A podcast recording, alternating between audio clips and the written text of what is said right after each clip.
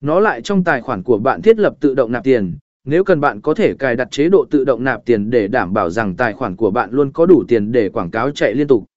Điều này sẽ tránh tình trạng tài khoản bị ngừng hoạt động khi hết tiền lưu ý rằng Google Ads có thể yêu cầu xác thực thông tin thanh toán của bạn để đảm bảo tính bảo mật và ngăn chặn gian lận.